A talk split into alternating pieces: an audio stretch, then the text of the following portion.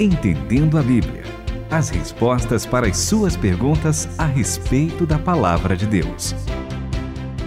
Vamos responder todas as perguntas, inclusive aquelas que apontam aparentes contradições na Bíblia.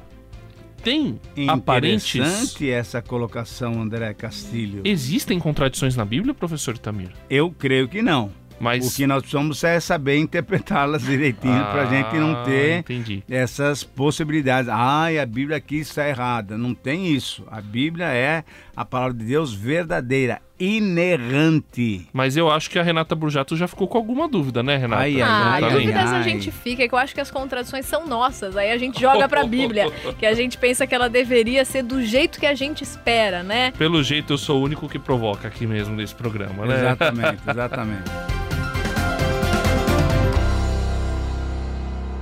Pergunta que chegou e que pode se desdobrar em várias perguntas aqui é do Marcos Paulo Veloso. Ele diz: Irmãos, olá, muito obrigada pelo trabalho de vocês, que edifica tanto a mim. Pessoalmente lhes devo muito e a tantos outros. Imagina, a É. gente recebe, pela Isso- misericórdia de Deus, a gente recebe tanta coisa Não. de Deus que a gente não merecia. Fica tranquilo, estamos um ajudando o outro. Aqui você com a sua pergunta, a gente podendo ver um pouco mais da Bíblia, Verdade. aprender mais, né? E olha, é emocionante receber esse seu retorno, viu, Marcos? Muito. Muito, muito obrigado mesmo. E ele diz: Ó, eu só senti falta de um comentário sobre a diferença entre a genealogia de Jesus segundo Mateus e segundo Lucas. Diferença que Paulo talvez se refira ao instruir que não se perdesse tempo com genealogias. Mas eu queria muito ouvir os seus comentários. Por isso, um grande abraço. Então vamos lá. Eu propus aqui pra gente fazer o seguinte: primeiro a gente responde a diferença entre a genealogia de Mateus e de Lucas. Não vai dar tempo da gente ler tudo, né, professor Itamir? Não, mas, não, não, não. Inclusive com os nomes tão esquisitos assim. Mas talvez é bom só que assim, a gente ó. não leia. A gente começa aqui em Mateus 1, 1, livro da genealogia de Jesus Cristo, filho de Davi, filho de Abraão. Abraão gerou Isaac, Isaac gerou Jacó, Jacó Judá. Aí indo mais lá para o fim, né, Pro no final. versículo 15. Eliude gerou Eleazar, Eleazar gerou Matã, Matã gerou Jacó, Jacó gerou José, marido de Maria, da qual nasceu Jesus chamado Cristo. Então, tem aqui, aí ele fala no versículo 17: Todas as gerações de Abraão até Davi foram 14, de Davi até o exílio na Babilônia 14, e do exílio na Babilônia até o Cristo 14. Algum comentário sobre a genealogia de Mateus, professor Itamir? Muito bem, precisamos começar a entender algumas outras verdades aqui. Com que propósito Mateus foi escrito? Com que propósito Lucas foi escrito? Com que propósito Marcos foi escrito? Quando nós percebemos isso, nós conseguimos entender rapidamente essa questão das duas genealogias. Inclusive, Marcos não cita a genealogia. Marcos já vai direto para o ministério do Senhor Jesus. João não cita a genealogia, ele cita direto o Senhor sendo aquele verbo de Deus, sendo o verbo de Deus, e a partir daí nós temos somente dois evangelhos que citam genealogia, Mateus e Lucas. Mateus foi escrito para os judeus. Portanto, se Mateus escreveu para os judeus, Mateus queria dar ênfase à pessoa de José, a pessoa de José, que era o pai, entre aspas, né? Não é biológico, mas é o pai adotivo do Senhor Jesus Cristo. Então, ele exatamente ele mostra Jesus como filho de Abraão, filho de Davi e depois filho de José.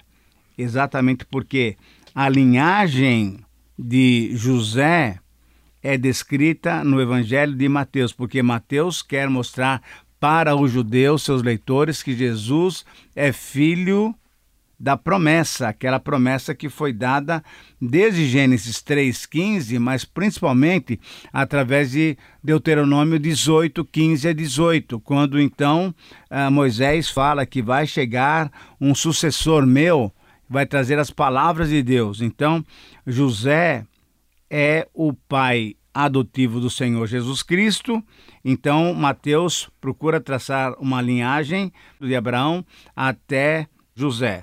Lucas faz o contrário. Lucas vai pegar a genealogia de Jesus de Adão até José, até Maria. Por quê?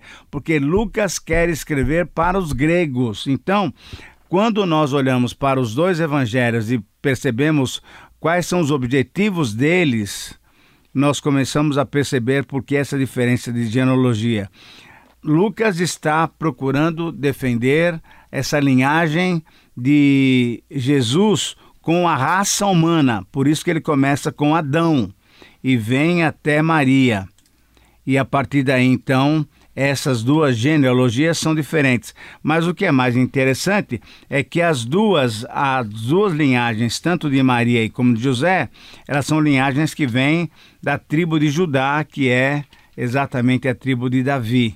A Ou partir seja, daí, nós temos essa unidade, mas também essa diferença, porque os dois têm propósitos diferentes de escrever os seus evangelhos. Certo, então é só uma pergunta aqui para deixar tudo bem esclarecido, que em Lucas, capítulo 3, versículo 23, diz que Jesus tinha cerca de 30 anos ao começar seu ministério e era como se pensava filho de José, filho de Eli. Então tá falando que aqui José é filho de Eli ou como é que a gente entende essa ligação com Maria que o senhor mencionou? Bom, para todo efeito, tanto tanto para, para os gregos como para os, para os judeus, o importante era o nome do homem. Tanto é que você vê na genealogia pouquíssimos nomes de mulheres. Por quê? Porque o nome do homem, infelizmente naquele tempo era assim, o nome do homem era que era valorizado. Aliás, O nome- surpreende que na genealogia de Mateus aparecem mulheres. Exatamente. Isso que é impressionante, E- né? e- Sim, porque- e mulheres que não É. eram assim a, a que a gente citaria se fosse a gente contar a nossa própria história, Exatamente, talvez. tem Exatamente. adultério, tem incesto, tem uns Sim. problemas aí. Olha só, nós temos o nome de Tamar,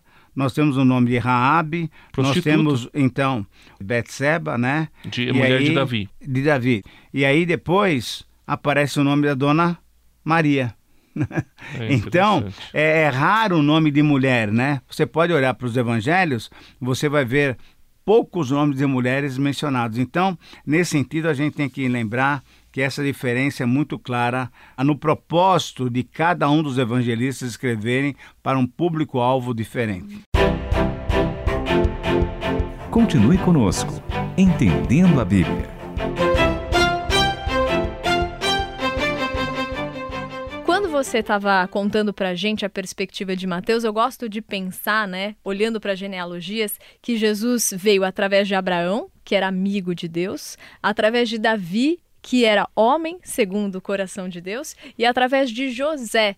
Ou seja, Jesus nasceu também, ele é o filho do homem, né? Nessa nossa ligação com a humanidade. Eu gosto de pensar que a genealogia de Jesus contou com gente que caminhou mesmo com Deus, gente que inspira a gente como deveríamos ser, né? E que Jesus veio de gente tão humilde, tão simples, tão pecadora como a gente. Agora, o André Castilho, essa pergunta do Marcos Paulo Veloso, ela se desdobra em várias outras perguntas, né? É, porque tem um outro texto que a gente precisa entender direitinho aqui, né, professor Itamir? Aonde é que está isso que ele fala de perder tempo com genealogias? Paulo instruiu quem a não perder tempo com genealogias e o que que isso significa? Então, ele está instruindo Timóteo a fazer essa dedicação de um tempo para aquilo que realmente vale a pena. E aí, quando Paulo fala que você não deve ficar prestando atenção em genealogias, é exatamente isso. Muitas vezes nós queremos fazer perguntas só por curiosidade, que na verdade não vão afetar a nossa fé. Por exemplo, com quem casou Caim? Hum. Isso vai trazer alguma mudança na sua fé? Não. Então, é exatamente isso. Quando a gente fica fazendo perguntas só por curiosidade, nós estamos perdendo tempo, porque a Bíblia tem muito conteúdo sagrado que vale a pena nós estudarmos, porque esse conteúdo sagrado vai nos fazer crescer diante do Senhor, vai nos fazer amadurecer e assim por diante. Então, algumas questões são realmente colocadas de lado diante do tanto que nós temos na palavra de Deus de coisas realmente boas, excelentes e que merecem toda a nossa atenção. Vamos ler então, porque é um texto que eu acho muito bonito, 1 Timóteo 1, versículos 3 a 5. Exato. Renata. A caminho da província da Macedônia, aconselhei vocês a permanecer em Éfeso. Pois bem, não mudei de ideia. Fique firme no comando, de modo que o ensino continue a ser ministrado. Ao que parece, alguns que ensinam aí estão introduzindo lendas e relatos genealógicos fantasiosos, inúteis, em vez de conduzir o povo ao equilíbrio e aprofundá-los na fé e na obediência. A essência de tudo que enfatizamos é simplesmente o amor. Amor não contaminado por interesse próprio e fé corrompida, ou seja, uma vida aberta para Deus. Então... Exatamente isso aí.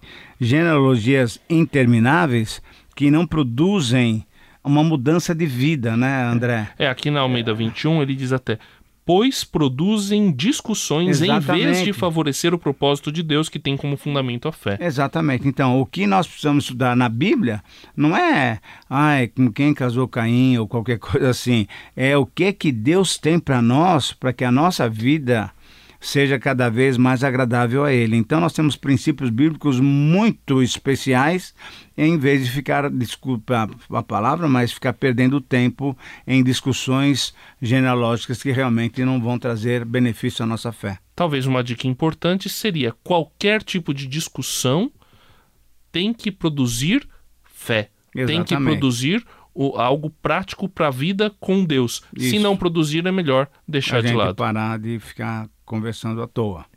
Então que a gente não busque só saciar a nossa curiosidade, mas saciar a nossa alma com o ensino ah, que a gente possa colocar em sim. prática. E obrigada porque as perguntas de vocês sempre nos ajudam, porque quando a gente para gastam nosso tempo de maneira útil estudando a palavra, isso produz vida e produz fé arraigada. Muito obrigada, então, queridos ouvintes. Continuem mandando para a gente no WhatsApp 11 974 181 456, através do e-mail ouvinte transmundial.com.br. Até o próximo.